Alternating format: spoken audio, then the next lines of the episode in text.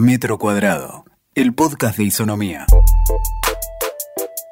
Hola, ¿cómo estás? Acá te habla Juan Germano en esta subsección de Metro Cuadrado, nuestro podcast de Isonomía, en donde vamos a seguir entrevistando a diversas personas para hablar sobre la opinión pública, sobre la sociedad, sobre la toma de decisiones, sobre los medios.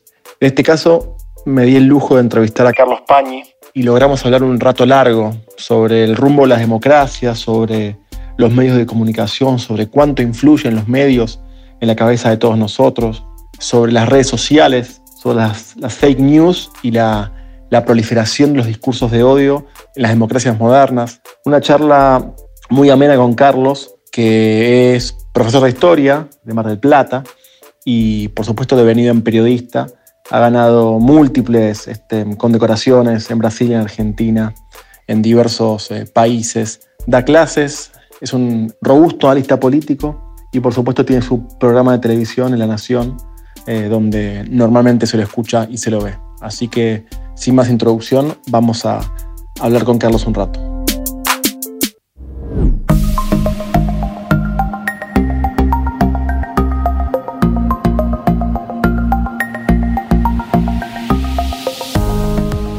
Bueno, Carlos, ¿qué, digamos, para comenzar, ¿qué influencia crees que tiene eh, o considerás que tienen los medios sobre el pensamiento y las decisiones, digamos, de, la ciudadanía en términos de esta discusión que, existe sobre si es, eh, digamos, los medios como o, la información periodística como parte de la conversación pública, como tantas otras cosas, o más que nada como una justificación de posiciones previas, ¿no? Digamos, ¿cómo, cómo entendés al, al periodismo y a los medios en general en esta discusión? Bueno, es un tema complejo. Es evidente que los medios influyen. Hay que ver qué tipo de medios. Porque vos estás planteando dos cuestiones acá. Estás planteando muchas cuestiones, pero sobre todo dos.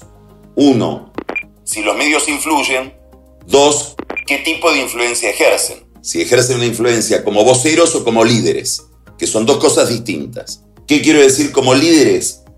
Como una institución social que tiene una agenda propia un punto de vista, mira desde un sistema de valores y en alguna medida orienta, muestra algo que el que lee, el que mira, el que escucha todavía no vio.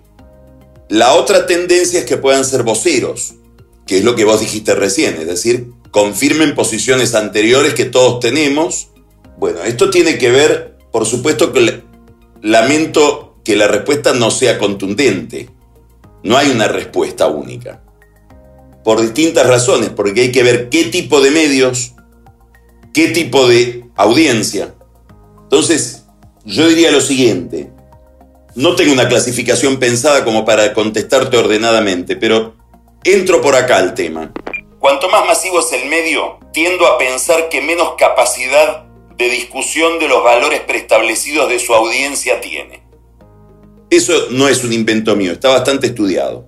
Los medios que tienen una agenda poco convencional, ya sea por lo retrógrada o por lo vanguardista, son medios en general ligados a minorías. Cuanto más aspiras a una información, a una comunicación masiva de mucha gente, hay una cantidad de incentivos, no estoy hablando necesariamente de la intención del editor, sino de los incentivos que tiene el editor de aplanar cualquier tipo de discusión o disenso por supuesto dentro del marco de la población a la que te estás dirigiendo. Este es un tema.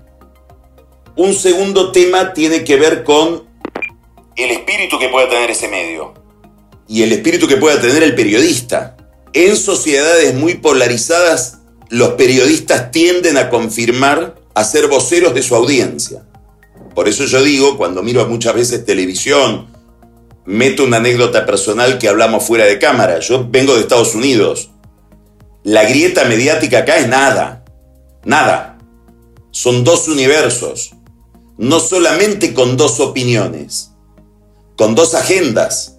CNN es ultrademócrata y el 70% de la cobertura es la pandemia, que es lo peor que le puede pasar a Trump como tema de discusión. Esos medios tienden a confirmar lo que está presumiendo el que los mira o el que accede a ellos, el receptor. Es decir, son medios que tienden a ejercer una corroboración de las presunciones del que accede a ellos. Bueno, vos de esto sabes muchísimo más que yo, pero digamos, de ahí viene toda la idea de las cámaras de eco, de que la gente tiende, sobre todo cuando hay mucha polarización, emblocamiento, a leer lo que uno ya sabe qué le va a decir y que no le provoque ninguna contradicción. Esto es un enorme problema para la democracia, enorme problema, obliga a pensar muchísimas cosas. Te decía que me interrumpí cuando, cuando veo la televisión, no solo acá, sino ahora en Estados Unidos, que yo, el periodista, entre comillas, se va transformando en una especie de diputado. Tiende cada vez menos a explicar o a informar. Tiende a arengar, a predicar algo que el otro quiere que le prediquen. Es como el que va a una iglesia y quiere... Si yo voy a una iglesia católica, no quiero que me hablen en los términos de un pastor evangélico. Quiero encontrarme al cura católico. Y si voy a la sinagoga, quiero encontrar un rabino, no un cura. Ahora, yo creo que hay un factor que no modifica tanto posiblemente, en términos muy estructurales, sino más bien que agudiza una tendencia, que es las redes sociales y las plataformas digitales. Hasta un nivel patológico. A ver, ¿por qué?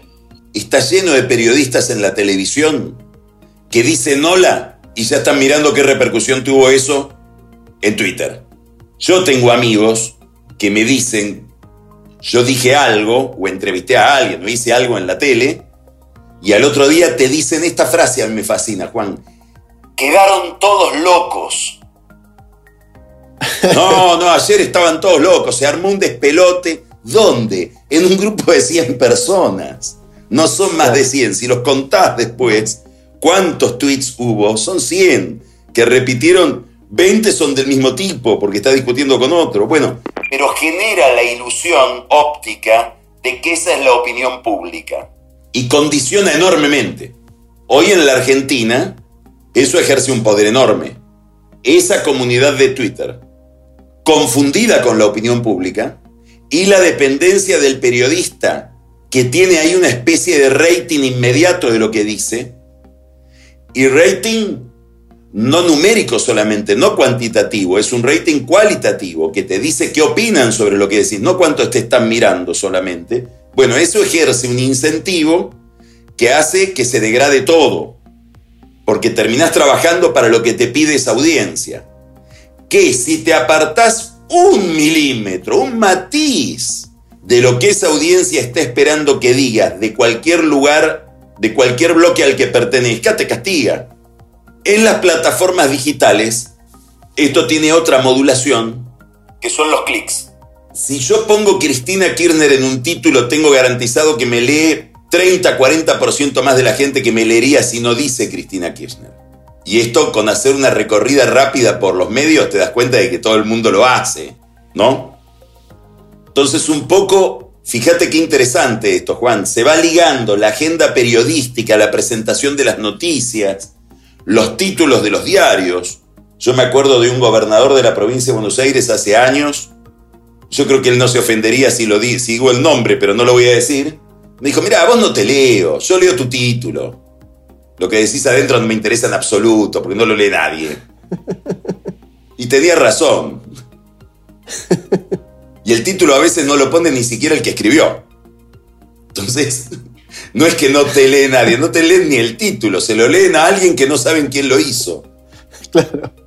Ahora, esto me interesa. Si yo poniendo tal nombre sé que engancho, ya conecto con tu trabajo. Porque en el fondo el que me está diciendo qué nombre tengo que poner sos vos, con el ranking de conocimiento, de popularidad y hasta de conflictividad de una, de una persona.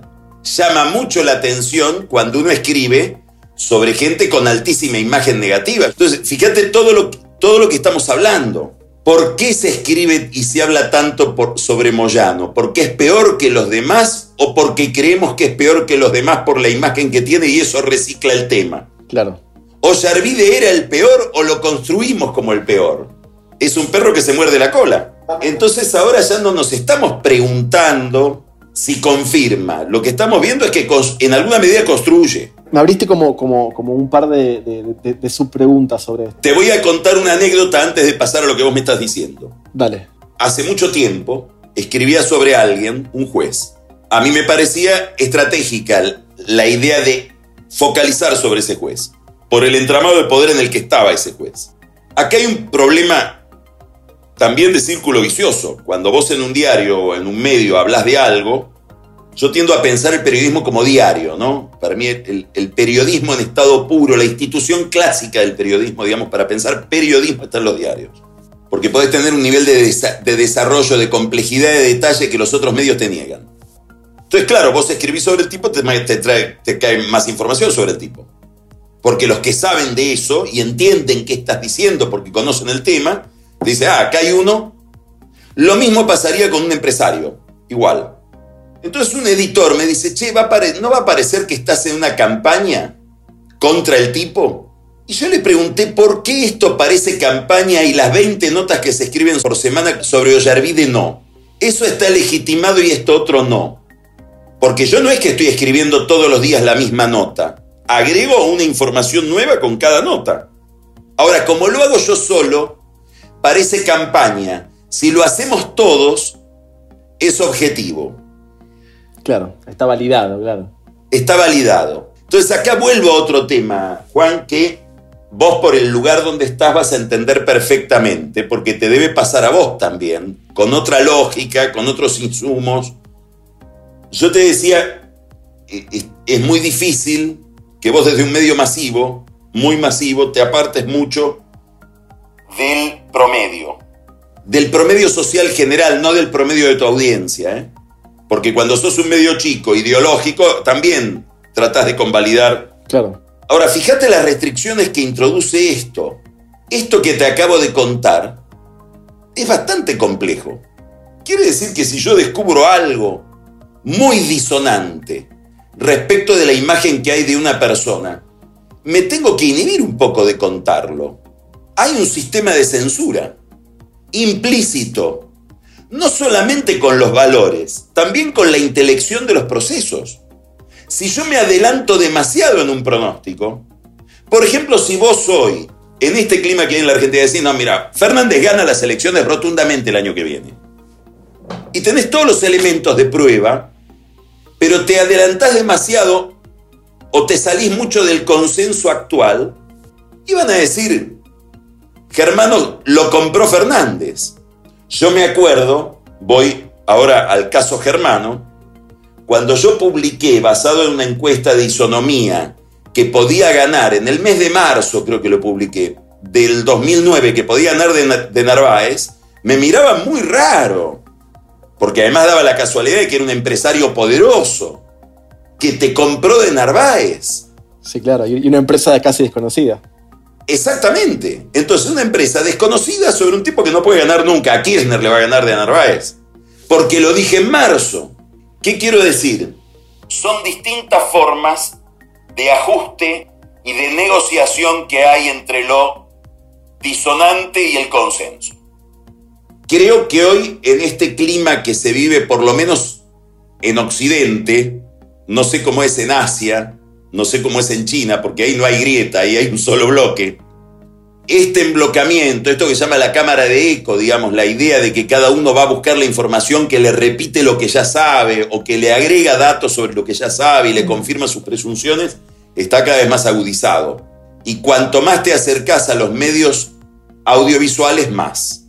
No sé, tiendo a ser un poco, dejo abierta la pregunta, porque no quiero estar ganado por un escepticismo muy momentáneo, si las redes sociales no vinieron a reforzar esto. Cuando se abrieran las, se abrían las primeras... Yo tengo todas mis notas en La Nación abiertas al comentario del público. Al comienzo, yo encontraba gente que me aportaba en el comentario, me obligaba a una reflexión, o me interpelaba, o en la línea de mi dirección me aportaba algo que yo no había todavía visto o un dato que yo no tenía. Eso veo que se perdió bastante. Es cierto que si vos seguís determinadas cuentas de Twitter, sí aprendés. Esto es muy interesante también, ¿no? la pérdida de hegemonía del, medio o de los medios tradicionales en, la generación de discursos, de contenidos. Porque hoy un economista que tenga alguna gracia discursiva, que tuitea, y bueno, ejerce un efecto sobre los medios que estamos mirando, eso muchísimo, muchísimo, poderosísimo. Igual que un político o un politólogo. A mí me pasa mucho con los politólogos. Me pongo a hablar de cosas que conozco periodísticamente periodísticamente en este caso quiere decir en general, en el 90% de los casos, superficialmente, en términos técnicos. Y bueno, el ángulo, la forma de mirar, los prejuicios con los que hablo, etc. Pero tengo que ir a determinadas cuentas y seguir a determinados tipos. Eso es muy interesante, eso sí enriquece todo. Y abre un debate y abre algo más allá que una hinchada a favor o en contra de algo.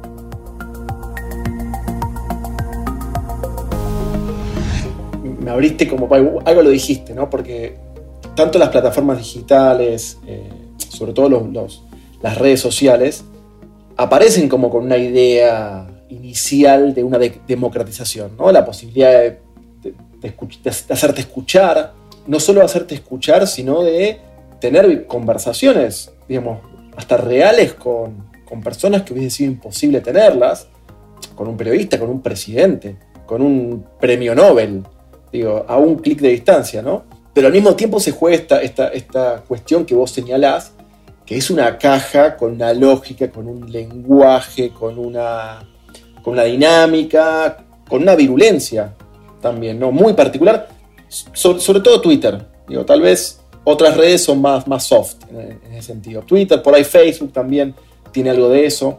Digamos, en, en este esquema, ¿vos crees que estamos mejor, que estamos peor? ¿Crees que, que finalmente tenemos o, que las redes sociales en serio permiten una mayor democratización o en el fondo le estamos dando validez y lugar, injerencia, e inclusive vos lo señalabas muy bien en el vínculo entre un periodista que dice algo en la televisión eh, y al instante tiene una repercusión en esa caja. Eh, si finalmente eso es positivo o negativo, ¿no? Eh, ¿Se logró esta idea de democratización o en el fondo estamos validando ideas, argumentos, formas y modos que no necesariamente representan a la opinión pública general, a la, sociedad, ¿no? Te voy a contestar con una regresión hacia los años 60.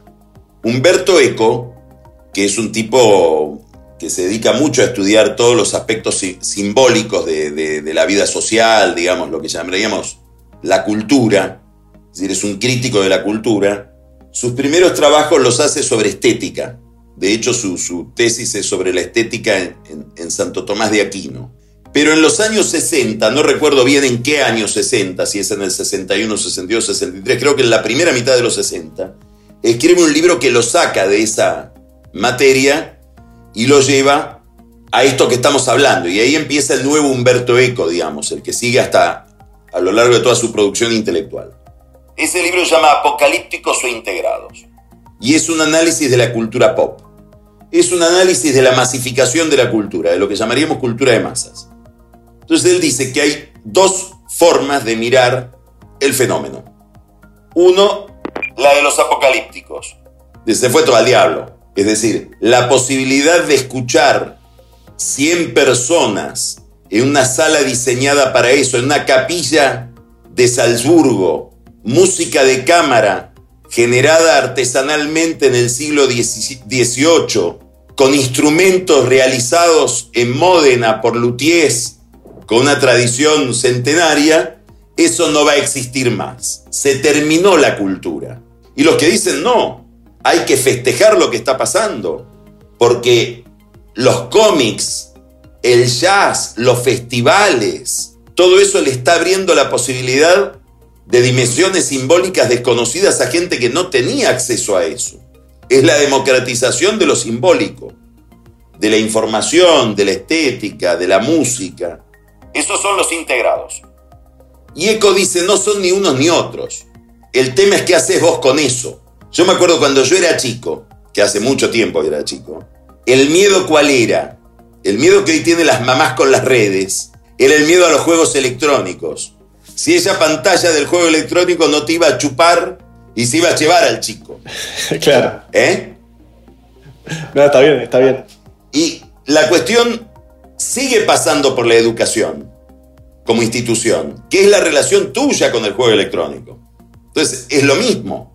Es tu relación con Twitter. Yo tengo una relación hiper virtuosa con Twitter. No, no, no opero en Twitter. No intervengo. Tengo una cuenta con un nombre inidentificable y uso Twitter como si fuera una excelentísima, inmejorable agencia de noticias, de información, acceso a mil cosas. Sigo, sigo cuentas exquisitas en los términos de cuentas de arquitectura que jamás hubiera podido acceder a ese saber.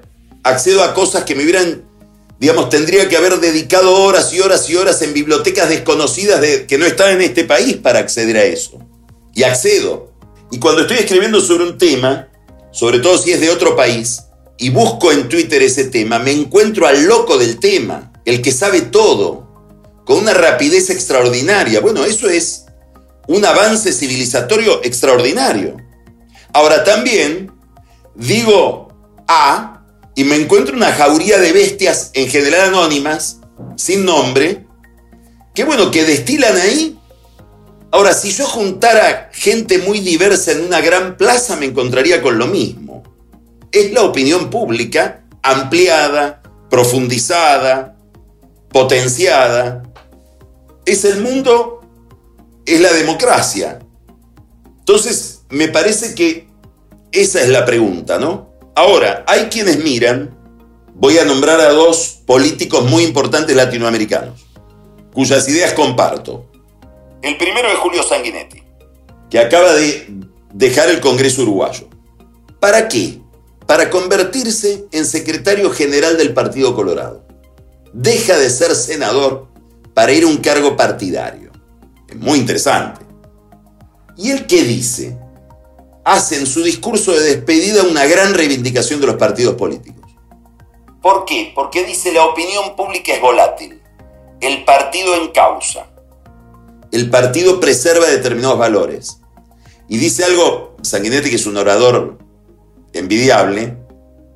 Dice, los hombres de partido estamos controlados por los retratos, que nos miran, ¿no? Los radicales están controlados por el retrato de Hipólito Yrigoyen, de Alem, por una tradición, que es lo que dice Toqueville. Bueno, acá, mira, ahora que digo Toqueville, yo creo que, que, volvemos al tema de las redes sociales, ¿no? Toqueville, ¿qué dice? ¿Cuál es la pregunta que se hace?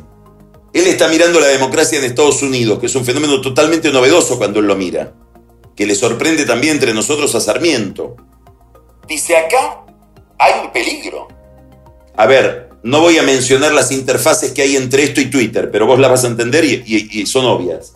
Es el peligro de que, la, de que la vida pública sea conducida por una mayoría equivocada. Y dice, nosotros en Francia estamos a salvo de eso. ¿Quién nos pone a salvo de que en determinado momento aparezca una mayoría equivocada que nos manda a cualquier lado? La tradición. La tradición es un surco del que es muy difícil moverse. Los retratos, Ahora estos no tienen tradición. ¿Qué los salva de no, de, no ser víctimas de una mayoría equivocada? Porque esto es un comienzo absoluto lo que estoy mirando acá. En las colonias, la conversación, diríamos hoy. El tejido, esto que hay en Estados Unidos, ¿no? El club de los que pasean el perro a las 8 de la mañana. La asociación, bueno, está todo en discusión, de los del rifle. Los ves cuando ves los los town halls de los candidatos, ¿no? Que se levanta uno y ese es de la agrupación de los colorados con más de ocho hijos que viven en el suburbio de, Los Ángeles. Eso que es como una especie de hojaldre social, de conexión de pequeñas comunidades, salva la democracia de el imperio de una mayoría equivocada, que es en el fondo salva la democracia de la dictadura. Las redes sociales proveen algo de eso y la polarización lo suprime. Por eso la polarización envilece. A mí me gustan los redonditos de ricota. A Aníbal Fernández también. No creo que tengamos la posibilidad de ser miembros de un club de los fans del, mismo club de fans de los... Porque hay una clasificación que nos impide conectar por esa variable. Solo somos o anti-kirchneristas o anti-liberales. O antipopulistas o antiliberales, para ponerlo en un término más adecuado. No sé si me explico. Clarísimo. Entonces, sí. la polarización aplana todo y esa clasificación autoritaria en bloques es para dominar. Por eso te voy a decir algo que es una idea mía que, que te puede llegar a interesar para pensar, porque es bastante, todavía no la tengo del todo desarrollada. Yo creo que el final del Kirchner, yo soy agnóstico, eh, aclaro, no, no, no, no soy religioso.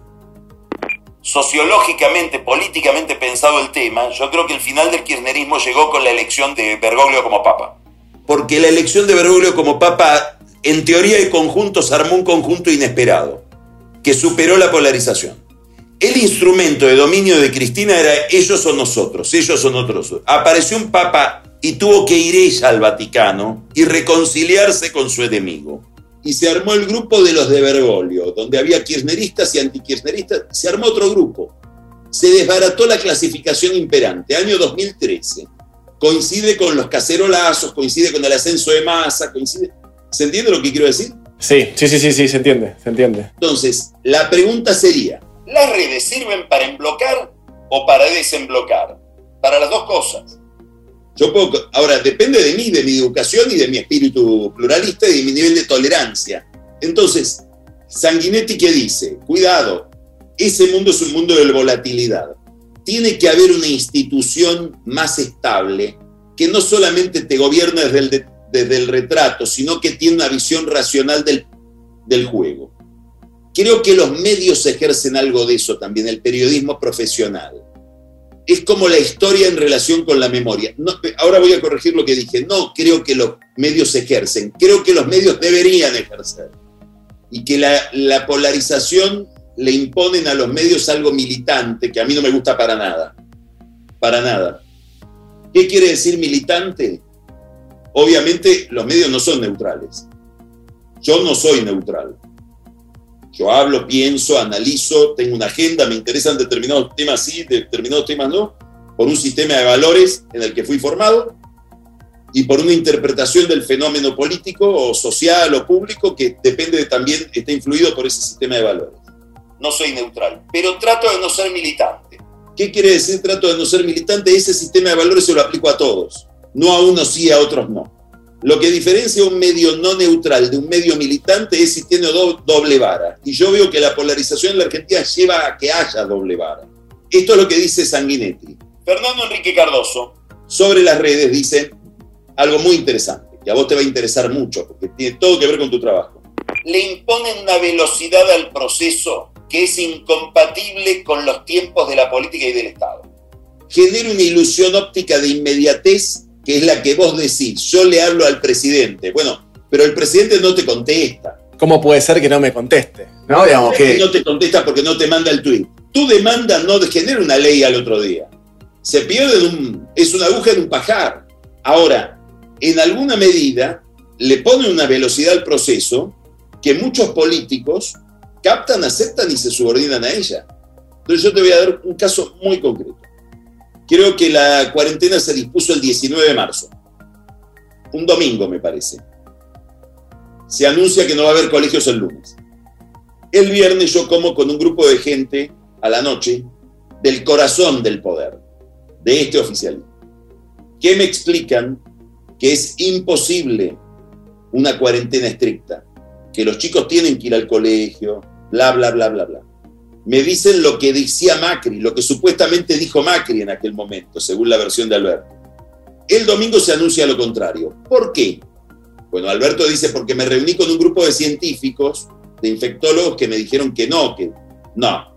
Miraron las redes el sábado. Padres y madres insultando al gobierno porque iban a, a exponer a los chicos a la circulación del virus en las aulas de los colegios.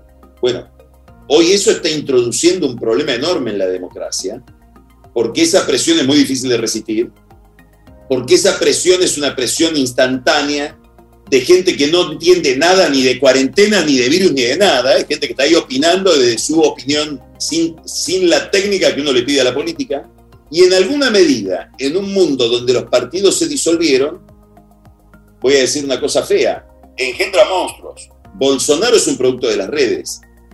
Voy a terminar con esto nomás porque ya me da vergüenza ser tan larguero, pero se me van ocurriendo cosas que te pueden servir. Por supuesto. En Brasil, a vos te dan, en Brasil la televisión es la campaña electoral. Y hay un tiempo que te asigna el Estado en televisión.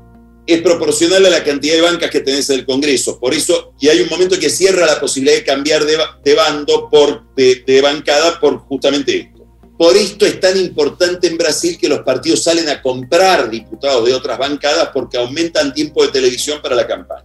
Y esto es lo que hace que la campaña en Brasil sea tan distinta que, en la Argentina, porque el PT, en, las épocas de gloria de la partidocracia brasileña, el PT y el PSDB, el partido de Cardoso y el partido de Lula, le daban una hora por mañana y una hora por tarde. Entonces hacían megaproducciones. Los Nissan Guanais, los... Eh, eh, eh, ahora no recuerdo cómo se llamaba el que tenía Duda Mendoza. Eran tipos con equipos de producción de televisión, porque la televisión era todo. había guionistas porque narraban escenas de ficción como telenovela, muy, muy de, la, de la ideología brasileña de la telenovela. Claro, si a vos te doy 30 segundos porque sos el, una fracción del Partido Obrero, tenés medio minuto y el otro tiene media hora, exageré un poco con lo de una hora, en lapsos de media hora, media, media hora un aviso, no podés ni empezar a hablar. Entonces, una corriente muy extendida en, la prensa brasileña, todo el mundo decía, no, no, deja a Bolsonaro cuando llegue la campaña. El partido de él es chiquitito así. Y me acuerdo que Raúl Santana que era un experto en, comunicación política que trabajó acá para Dualde, había trabajado para Duda Mendoza, escribe una pequeña columna en Folia diciendo cuidado, porque en el estado de Acre, que no existe, por las redes ya tiene 33% de conocimiento. Bolsonaro viene por los palos, viene por, por, la banquina, está viniendo, no viene por este sistema de asignación de tiempo de la televisión electoral un, un mes antes de que, de que sea la elección. Fíjate que estamos hablando del poder de las redes. Cambió totalmente la, la creación de figuras. Entonces yo hablaba con Cardoso y me dice, bueno, Bolsonaro es hijo de eso también. Y genera eso y lo destruye también en seis meses. ¿Una sociedad puede ser manejada de esa forma? Te dejo la pregunta. Los problemas complejos de la política, de la pandemia, pueden ser la toma de decisiones puede ser manejada de esa forma. Bueno, finalmente la credibilidad o, los, los eh, el descrédito en realidad que estás viendo o que se ven en buena parte del mundo con, con el funcionamiento de la democracia, es un poco lo que, lo que plantea Fernando Enrique, que por supuesto está como potenciado por las redes sociales.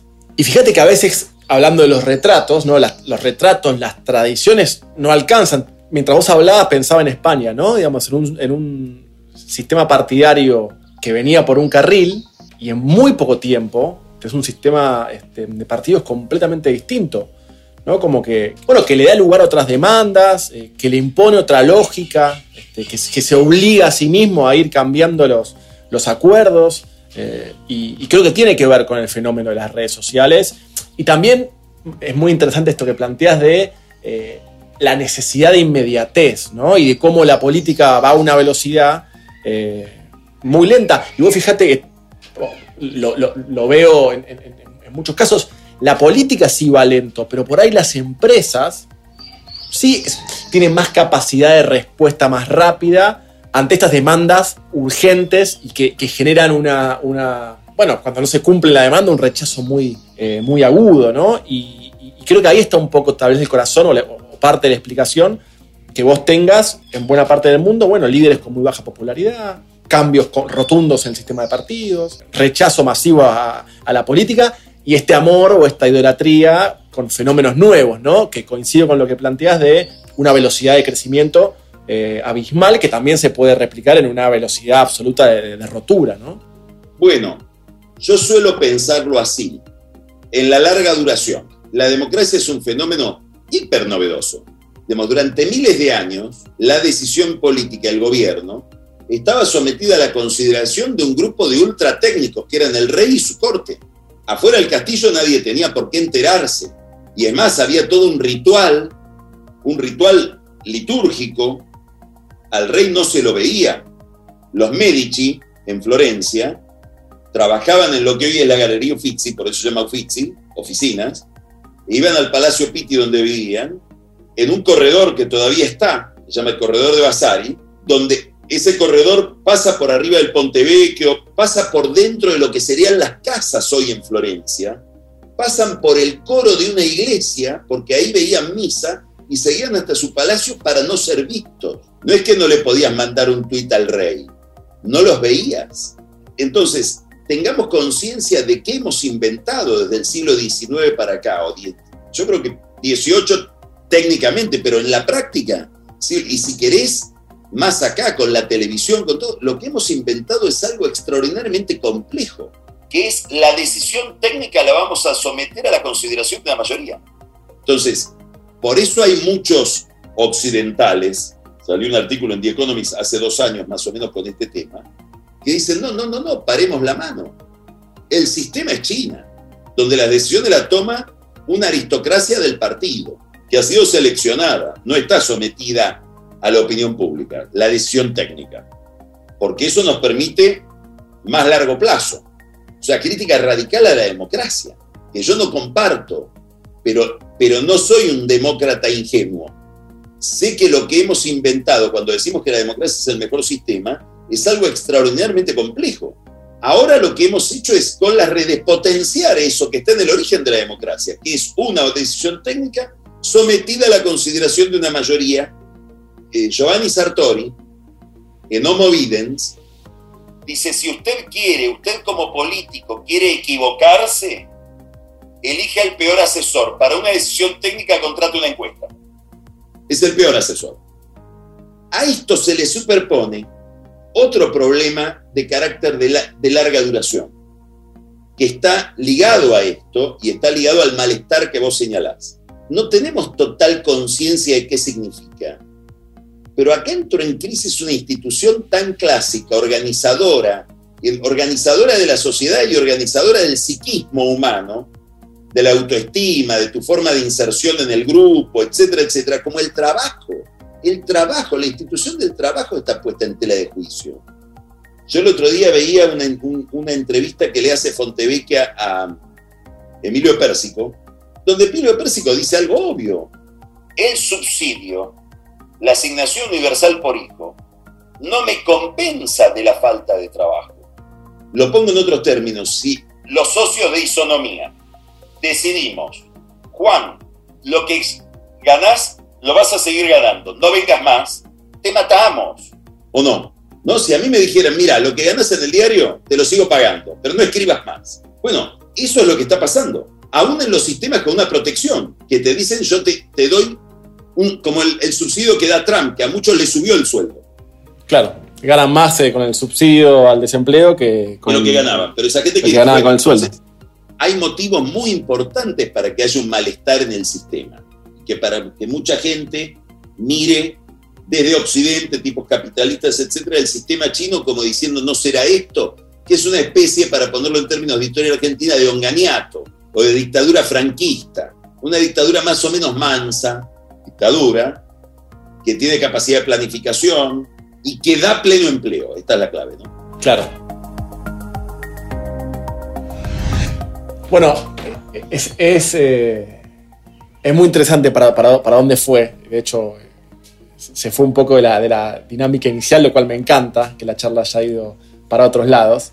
En esto de...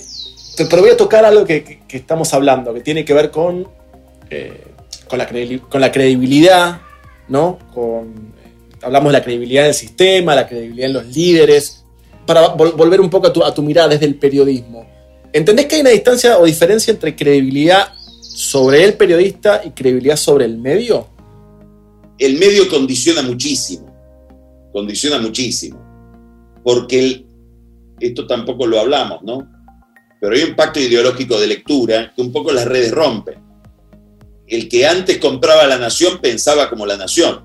Hoy alguien puede leer La Nación, bueno, ahora hay que suscribirse, etcétera, para determinados tipos de notas, pero hoy yo puedo ser un militante del Partido Comunista y leer La Nación como, digamos, tengo la posibilidad de, acceder sin tener que hacer el compromiso y el pacto que significa comprar el diario, que es tan importante, como adhesión a un sistema, a una interpretación del mundo.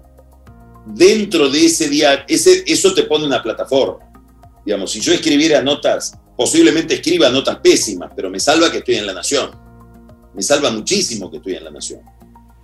Bueno, pero, tiene mucho que ver con los, con los conjuntos, ¿no? Que hablabas antes también, ¿no? Como, como conjuntos agarran ciertas partes. Con el prestigio, con la inercia de prestigio que tiene un medio, con lo que uno ya espera que da ese medio, que da algo de calidad, aunque después leas y decís, esto no tiene tanta calidad, pero todavía eso existe.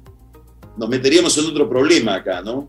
Que es los desafíos que supone para esa preservación de calidad, para esa imagen, para esa marca, cambiar de medio, de medio de plataforma. Es todo un tema ese, todo un tema. Por el imperio del clic. Voy a decir algo que es, que es así, que nadie ignora. Si yo hablo de algo que pasó hace dos años, tres años, no sé cuánto, vos abrías la nación y Trump le podía declarar la guerra arancelaria a China, con repercusiones, derivaciones internacionales, locales, pero si en ese momento estaba ocurriendo la pelea entre Pampita y la China Suárez, volaban Pampita y la China Suárez. Ahora, si sos la nación, tenés un imperativo, un imperativo profesional, histórico, te mira el retrato de Mitre y de tantos otros, de que lo que importa es la guerra arancelaria entre... Pero el clip te pide China Suárez. Si lo que tenés es que mejorar lo que llaman ahora las métricas, esto también introduce una relación distinta entre el medio y el periodista. Yo no tengo cuenta de Twitter, pero hay gente que tiene una cuenta de Twitter que es una institución en sí misma en los medios. Hugo Alconada tiene una agenda de Twitter que es como una especie de zona de autonomía entre él y el diario. Esto es muy interesante. Ahora, ¿lo leen porque es Alconada? Sí. ¿Él es Alconada por el diario? También. ¿El diario puede prescindir de Alconada? Muy difícil digamos, empieza a haber una relación distinta entre el determinado, entre el periodista y el medio. Bueno, pero fíjate, perdóname, eh, que te interrumpo ahí porque me parece que está bueno y yo pensaba en los conjuntos que vos hablabas. También hay, periodistas dentro de un medio que tienen una agenda contraria eh, a, la, de ese medio y eso convive. En otro momento hubiese sido impensado. O no, en el pasado. Vos también aplico a tu, a tu lado historiador, ¿no? y, en Twitter se potencia o en las redes se potencia. En los años 10, 20 había anarquistas adentro del diario. Ah, ok, entonces es constante. No, lo que hoy tenés es que la red le permite a ese periodista un nivel de disidencia respecto de la opinión de su medio bastante considerable. Ahora, si vos sos trotskista o sos ultra kirchnerista y escribís en La Nación, anda al psicoanalista. Ya no es un problema, ¿se entiende? porque vas a estar todo el tiempo con una tensión, una contradicción que termina siendo muy desgastante. has elegido una forma de sufrir, que es lo que me pasaría a mí si me pones a escribir, no sé, a tener un programa en C5N o a escribir en página 12. No estoy diciendo que ese medio, digamos, pero no es que me van a querer disciplinar, pero aunque no me quieran disciplinar, va a haber una tensión permanente lo ideal para el periodista es escribir en el medio con el, que más se identifica.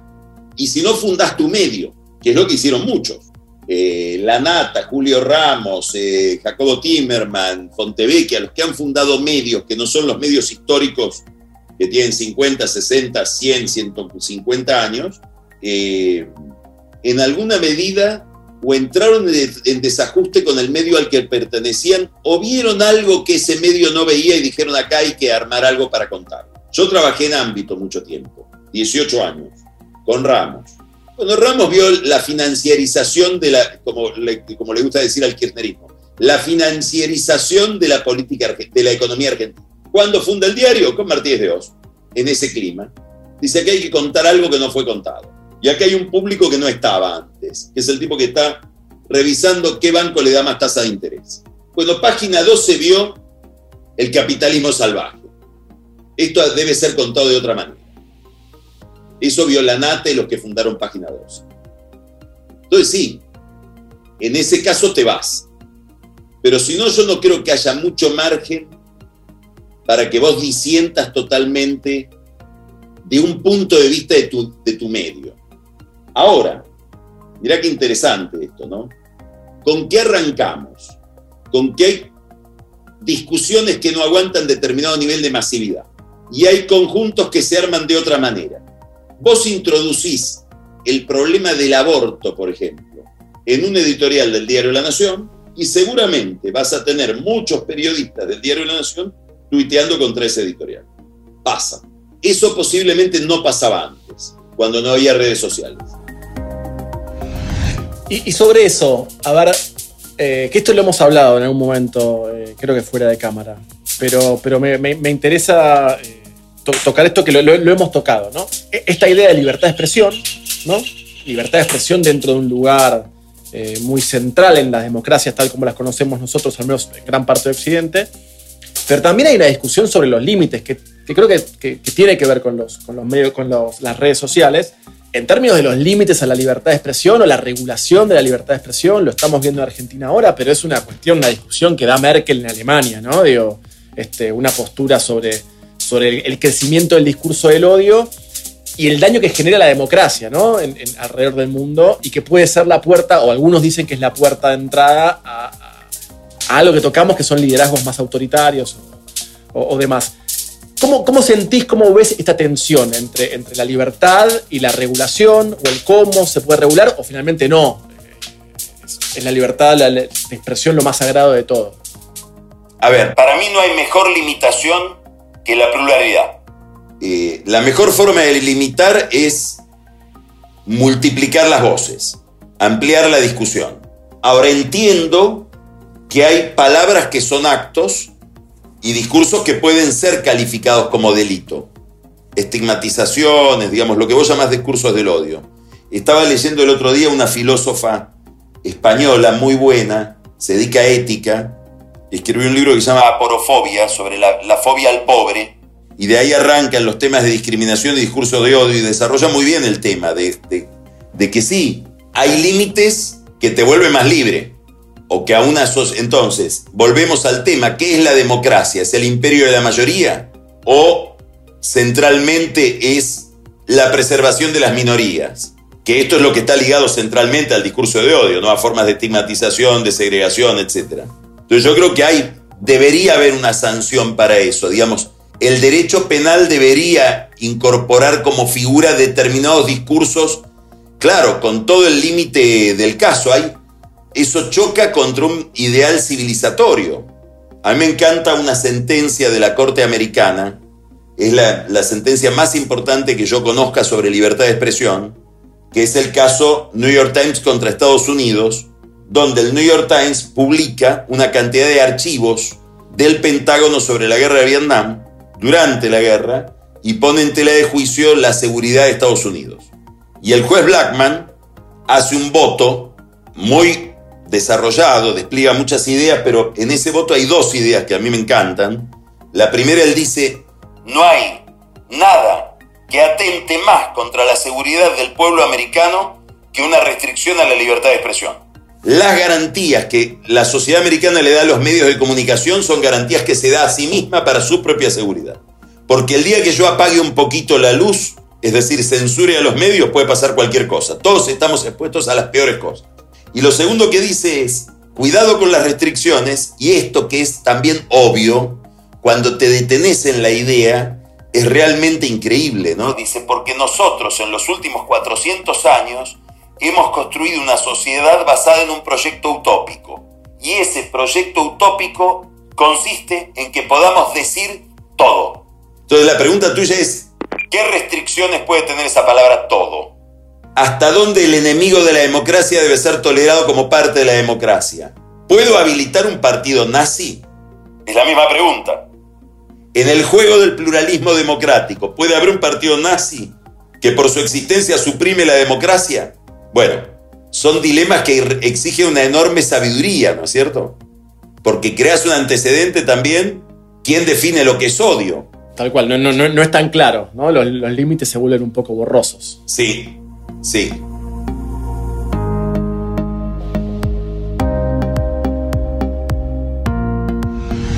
Bueno, Carlos, yo eh, he cubierto este, mucho de lo, que, lo que quería preguntarte. La verdad que me encantó este, este ida y vuelta. Me, llevo un montón de, ideas y me parece que al que lo escuche también le va, le va a encantar. Así que yo te agradezco muchísimo haber participado con nosotros en, en este espacio. No, no, un placer. Siempre es muy estimulante hablar con vos.